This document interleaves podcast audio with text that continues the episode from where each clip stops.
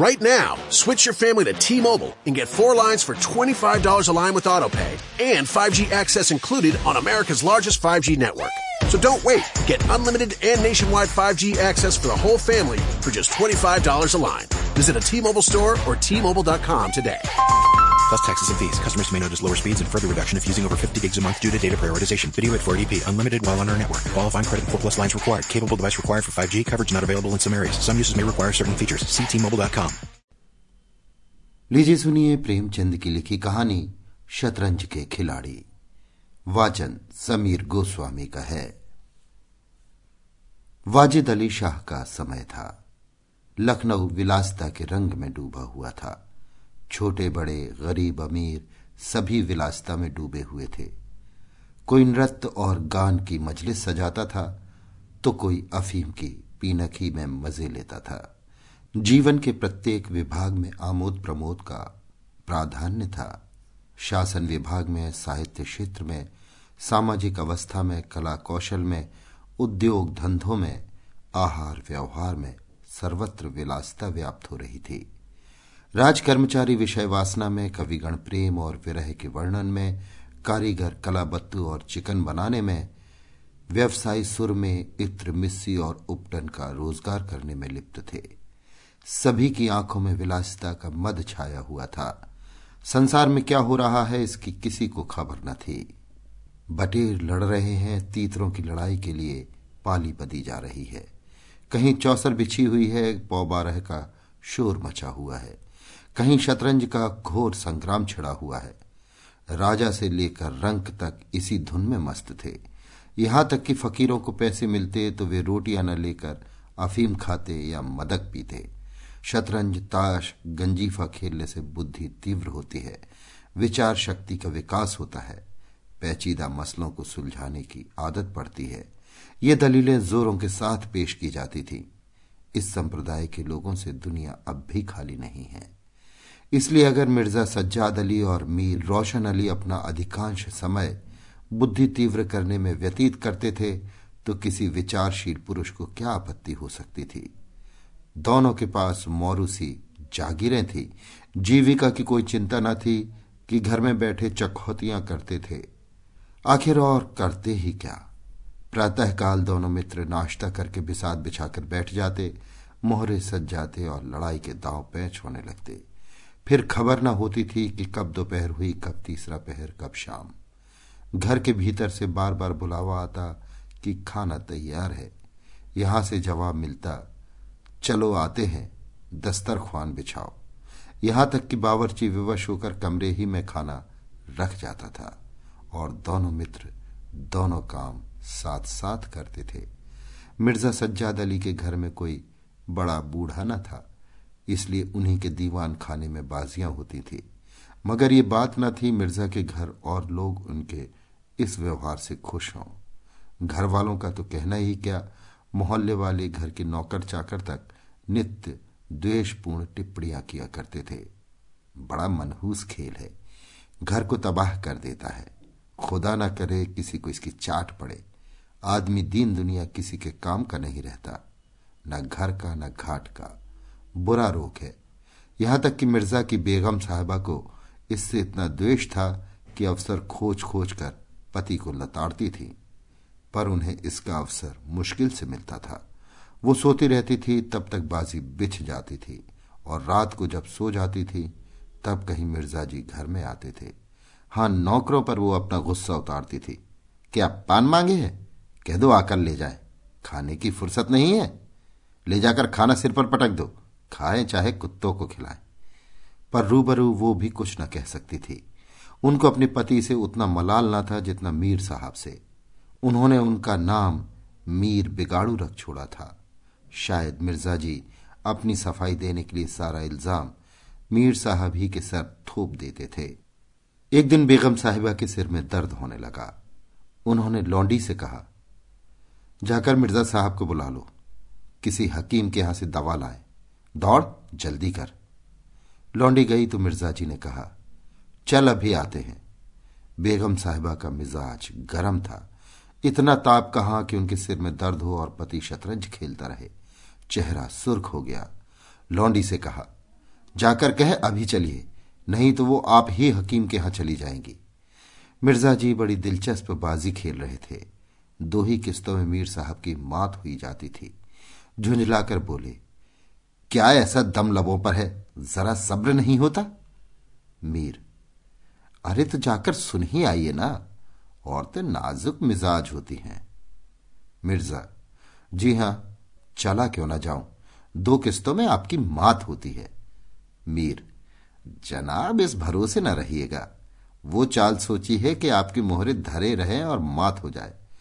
पर जाइए, सुनाइए, क्यों खामो खा उनका दिल दुखाइएगा? मिर्ज़ा। इसी बात पर मात ही करके जाऊँगा। मीर, मैं खेलूँगा ही नहीं। आप जाकर सुनाइए। मिर्ज़ा, अरे यार, जाना पड़ेगा हकीम के यहाँ। सिरदर्द खाक नहीं है, मुझे परेशान करने का बहाना है। मीर, कुछ भी हो, उनकी खातिर तो करनी ही पड़ेगी। मिर्ज़ा अच्छा एक चाल और चल लू। मीर, हरगिज नहीं। जब तक आप सुन ना आएँगे, मैं मोहरे में हाथ ही न लगाऊँगा। मिर्ज़ा साहब मजबूर होकर अंदर गए तो बेगम साहबा ने त्योरियाँ बदलकर लेकिन कराहते हुए कहा, तुम्हें निगोड़ी शतरंज इतनी प्यारी है, चाहे कोई मर ही जाए, पर उठने का नाम नहीं लेते। नौज कोई तुम जैसा आदमी हो। मिर्ज़ा, क्या कहूँ, मीर साहबा मानते ही ना थे? बड़ी मुश्किल से पीछा छुड़ा कर आया हूँ।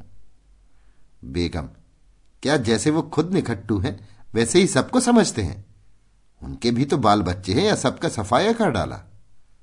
मिर्ज़ा, बड़ा लती आदमी है। जब आ जाता है, तब मजबूर होकर मुझे भी खेलना पड़ता है। बेगम, दुत्कार क्यों नहीं देते? मिर्ज़ा, बराबर के आदमी हैं उम्र में। दर्जे में मुझसे दो अंगुल ऊँचे।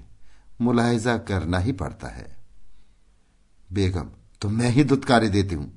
नाराज़ हो जाएँगे, हो जाए। कौन किसी की रोटियाँ चला देता है?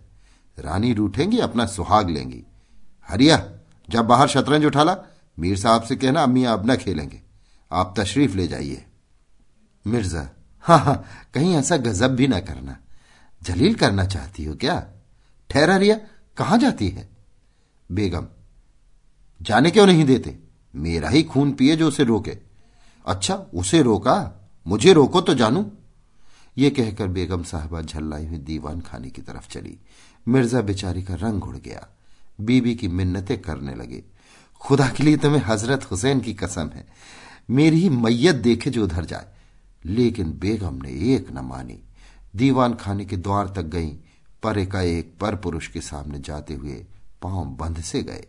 भीतर झांका, सहयोग से कमरा खाली था। मीर साहब ने दो एक मोहरे इधर उधर कर दिए थे। और अपनी सफ़ाई जताने के लिए बाहर टहल रहे थे। फिर क्या था? बेगम ने अंदर पहुंचकर बाजी उलट दी। मोहरे कुछ तख्त के नीचे फेंक दिए, कुछ बाहर, और किवाड़ अंदर से बंद करके कुंडी लगा दी। मीर साहब दरवाजे पर तो थे ही, मोहरे बाहर फेंके जाते देखे, चूड़ियों की झनक भी कान में पड़ी। फिर दरवाज़ा बंद हुआ तो समझ गए बेगम साहबा बिगड़ गई। चुपके से घर की राह ली। मिर्ज़ा ने कहा, तुमने गजब किया, बेगम। अब मीर साहब इधर आए तो खड़े खड़े निकलवा दूँगी। इतनी लौ खुदा से लगाते तो वली हो जाते। आप तो शतरंज खेलें और मैं यहाँ चूल्हे चक्की की फ़िक्र में सिर खपाऊं। जाते हो हकीम साहब के यहाँ कि अब भी तामुल्य है? मिर्ज़ा घर से निकले तो हकीम के घर जाने के बदले मीर साहब के घर पहुँचे और सारा वृतांत कहा मीर साहब बोले, मैंने तो जब मोहरे बाहर आते देखे तभी ताड़ गया। फ़ौरन भागा। बड़ी गुस्सेवर मालूम होती हैं। मगर आपने उन्हें यो सिर चढ़ा रखा है? ये मुनासिब नहीं। उन्हें इससे क्या मतलब कि आप बाहर क्या करते हैं? घर का इंतज़ाम करना उनका काम है। दूसरी बातों से उन्हें क्या सरोकार? मिर्ज़ा, खैर, ये तो बताइए, अब कहाँ जमाव होगा? मीर, इसका क्या गम है? इतना बड़ा घर पड़ा हुआ है, बस यहीं जमे। मिर्ज़ा, लेकिन बेगम साहबा को कैसे मनाऊँगा? घर पर बैठा रहता था, तब तो वो इतना बिगड़ती थी। यहाँ बैठक होगी तो शायद ज़िंदा ना छोड़ेंगी। मीर, अजी बकने भी दीजिए। दो चार रोज में आप ही ठीक हो जाएँगे। हाँ आप इतना कीजिए कि आज से जरा तन जाइए। मीर साहब की बेगम किसी अज्ञात कारण से मीर साहब का घर से दूर रहना ही उपयुक्त समझती थी। इसलिए वो उनके शतरंज प्रेम की कभी आलोचना न करती थी, बल्कि कभी कभी मीर साहब को देर हो जाती तो याद दिला देती थी। इन्हीं कारणों से मीर साहब को भ्रम हो गया था कि मेरी स्त्री अत्यंत विनयशील और गंभीर है। लेकिन जब दीवान खाने में बिसात बिछने लगी और मीर साहब दिन भर घर में रहने लगे तो बेगम साहबा को बड़ा कष्ट होने लगा। उनकी स्वाधीनता में बाधा पड़ गई। दिन भर दरवाजे पर झांकने को तरस जाती। उधर नौकरों में भी काना फूसी होने लगी। अब तक दिन भर पड़े पड़े मक्खियाँ मारा करते थे। घर में कोई आए, कोई जाए, उनसे कुछ मतलब न था। अब आठों पहर की धौस हो गई। पान लाने का हुक्म होता, कभी मिठाई का और हुक्का तो किसी प्रेमी के हृदय की भांति नित्य चलता ही रहता था। वे बेगम साहबा से जा जाकर कहते हुजूर मियाँ की शतरंज तो हमारे जी का जंजाल हो गई। दिन भर दौड़ते दौड़ते पैरों में छाले पड़ गए। ये भी कोई खेल की सुबह को बैठे तो शाम कर दी। घड़ी आध घड़ी दिल बहलाव के लिए खेल खेलना बहुत है। खैर, हमें तो कोई शिकायत नहीं, हुजूर के गुलाम हैं। जो हुक्म होगा बजा ही लाएँगे। मगर ये खेल मनहूस है। इसका खेलने वाला कभी पनपता नहीं। घर पर कोई ना कोई आफत ज़रूर आती है। यहाँ तक कि एक के पीछे महल्ले के महल्ले तबाह होते देखे गए हैं। सारे मोहल्ले में यही चर्चा रहती है। हुजूर का नमक खाते हैं, अपने आका की बुराई सुन सुनकर रंज होता है। मगर क्या करें? इस पर बेगम साहिबा कहती हैं, मैं तो खुद इसको पसंद नहीं करती, पर वो किसी की सुनते ही नहीं। क्या किया जाए? मोहल्ले में जो भी दो चार पुराने जमाने के लोग थे, आपस में भांति भांति की अमंगल कल्पनाएँ करने लगे। अब खैरियत नहीं।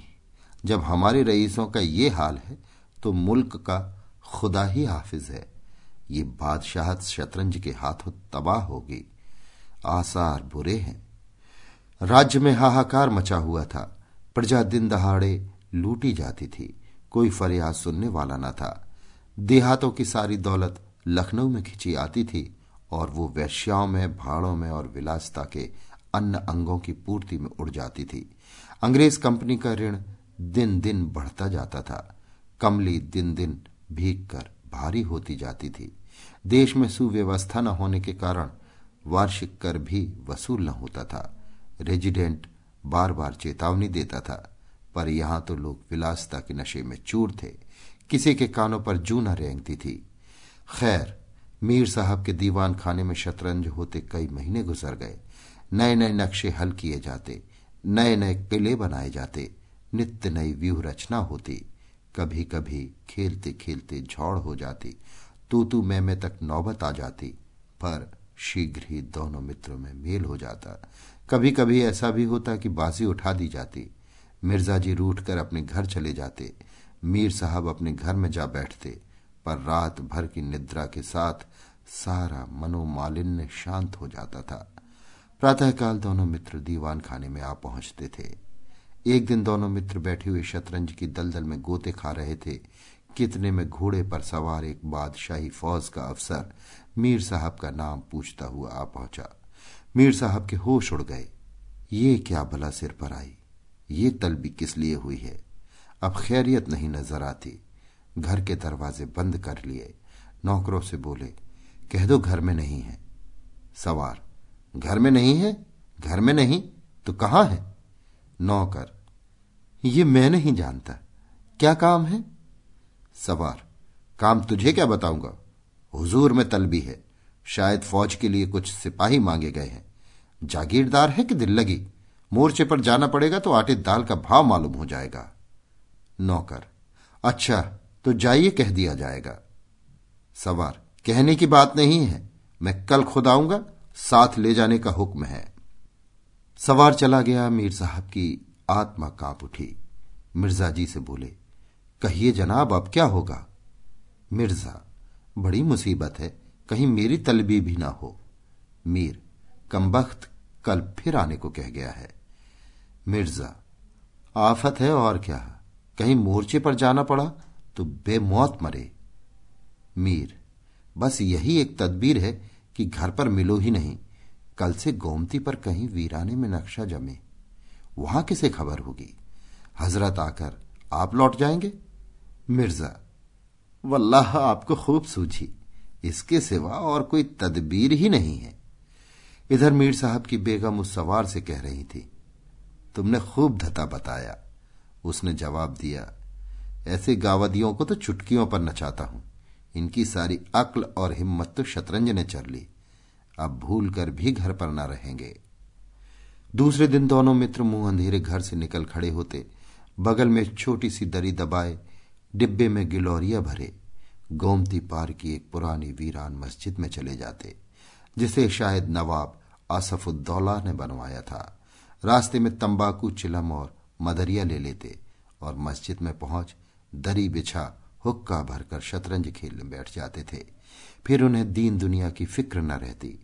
किश्त, शह आदि दो एक शब्दों के सिवा उनके मुँह से और कोई वाक्य नहीं निकलता था। कोई योगी भी समाधि में इतना एकाग्र न होता होगा। दोपहर को जब भूख मालूम होती तो दोनों मित्र किसी नानबाई की दुकान पर जाकर खाना खाते और एक चिलम हुक्का पीकर फिर संग्राम क्षेत्र में डट जाते। कभी कभी तो उन्हें भोजन का भी ख्याल न रहता था।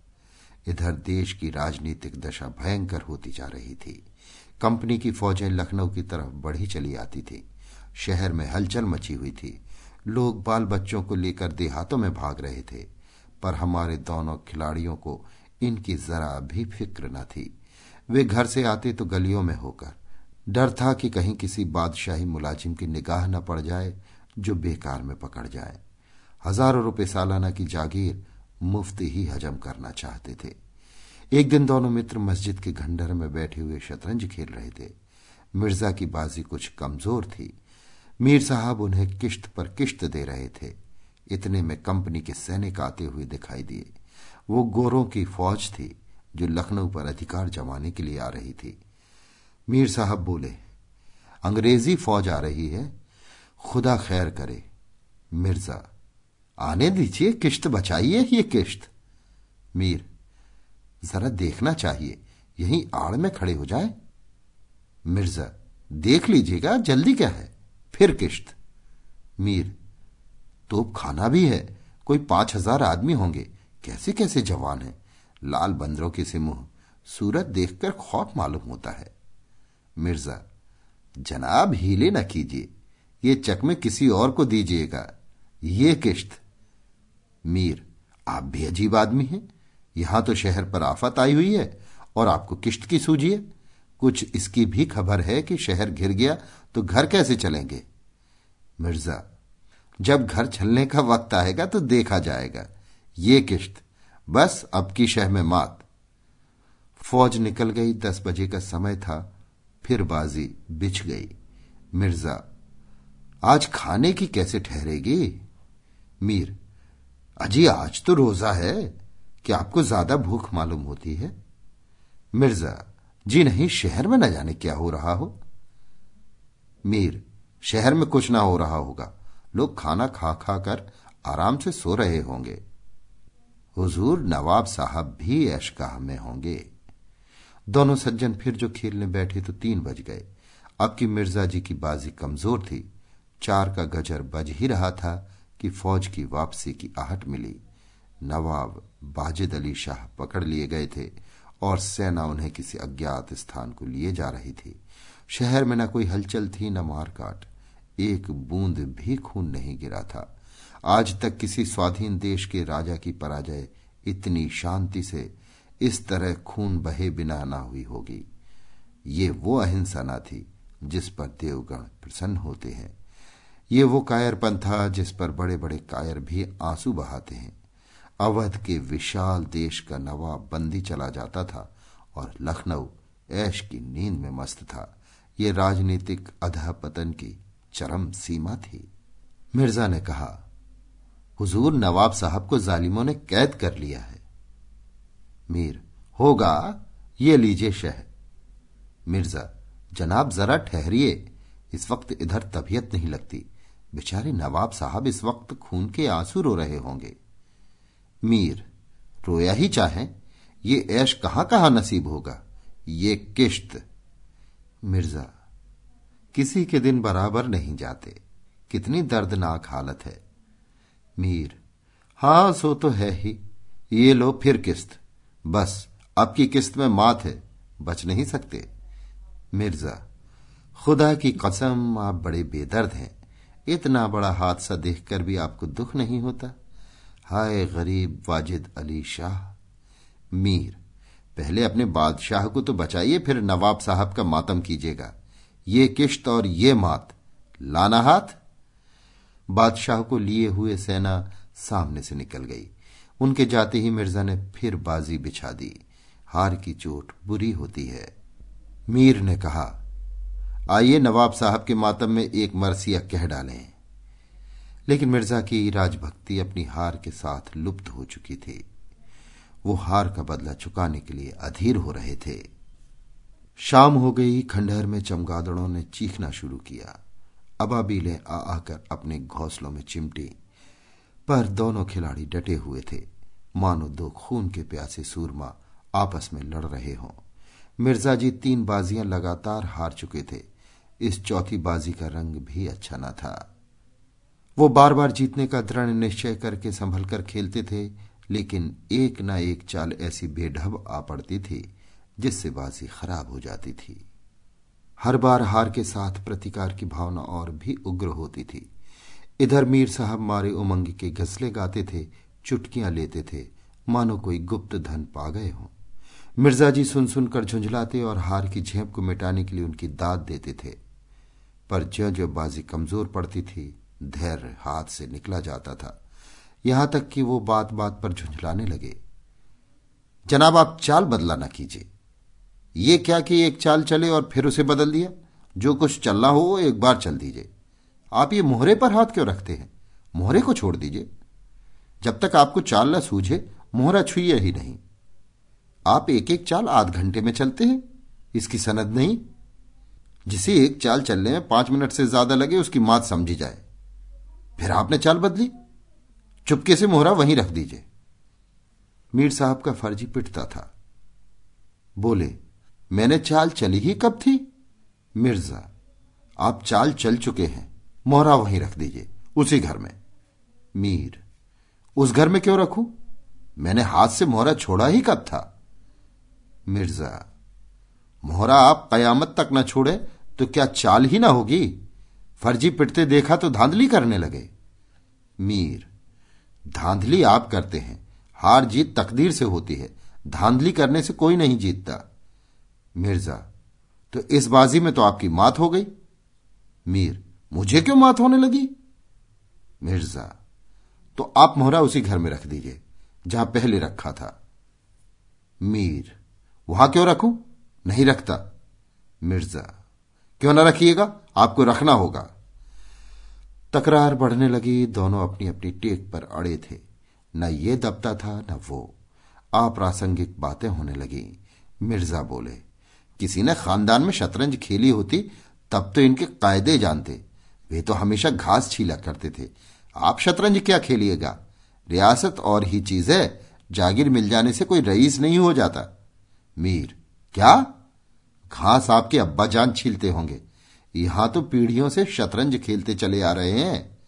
मिर्ज़ा, अजी जाइए भी। गाजीउद्दीन हैदर के यहाँ बावर्ची का काम करते करते उम्र गुजर गई। आज रईस बनने चले हैं। रईस बनना कुछ दिल लगी नहीं है। मीर, क्यों अपने बुज़ुर्गों के मुँह में कालिख लगाते हो? वे ही बाबरची का काम करते होंगे। यहाँ तो हमेशा बादशाह के दस्तरखान में खाना खाते चले आए हैं। मिर्ज़ा, अरे चल चरकटे। बहुत बढ़ बातें न कर। मीर, जबान संभालिए वरना बुरा होगा। मैं ऐसी बातें सुनने का आदि नहीं हूँ। यहाँ तो किसी ने आँख दिखाई कि उसकी आँखें निकाली। है हौसला? मिर्ज़ा, आप मेरा हौसला देखना चाहते हैं तो फिर आइए आज दो दो हाथ हो जाएँ, इधर या उधर। मीर तो यहाँ तुमसे दबने वाला कौन? दोनों दोस्तों ने कमर से तलवारें निकाल ली। नवाबी जमाना था सभी तलवार, पेश कब्ज कटार वगैरह बांधते थे। दोनों विलासी थे, पर कायर न थे। उनमें राजनीतिक भावों का अध पतन हो गया था। बादशाह के लिए, बादशाहत के लिए क्यों मरे? पर व्यक्तिगत वीरता का अभाव न था। दोनों जख्म खाकर गिरे, और दोनों ने वहीं तड़प तड़प कर जाने दे दी। अपने बादशाह के लिए जिनकी आँखों से एक बूंद न निकला, उन्हीं दोनों प्राणियों ने शतरंज के वज़ीर की रक्षा में प्राण दे दिए। अंधेरा हो चला था, बाजी बिछी हुई थी। दोनों बादशाह अपने अपने सिंहासनों पर बैठे हुए, मानो इन दोनों वीरों की मृत्यु पर रो रहे थे। चारों तरफ़ सन्नाटा छाया हुआ था। खंडहर की टूटी हुई मेहराबें, गिरी हुई दीवारें और धूल धूसरित मीनारें इन लाशों को देखती और सिर धुनती थी। अभी आप सुन रहे थे प्रेमचंद की लिखी कहानी, शतरंज के खिलाड़ी। वाचन समीर गोस्वामी का था Worried about keeping up with your fave friends all summer? Or posting every perfectly pink sunset you see? Don't sweat the Connect. You can have it made in the shade with four lines of unlimited data for $100 a month. Scroll the staycation pics, find your new go-to takeout spot, or catch some rays on video chat. Whatever you and the crew are into, all the data makes it all that much better. Smile. you're on Cricket. Cricket Core acquired on four lines. Data speed limited to 3 megabits per second. Cricket may slow data speeds when the network is busy. Additional fees, usage, and restrictions apply.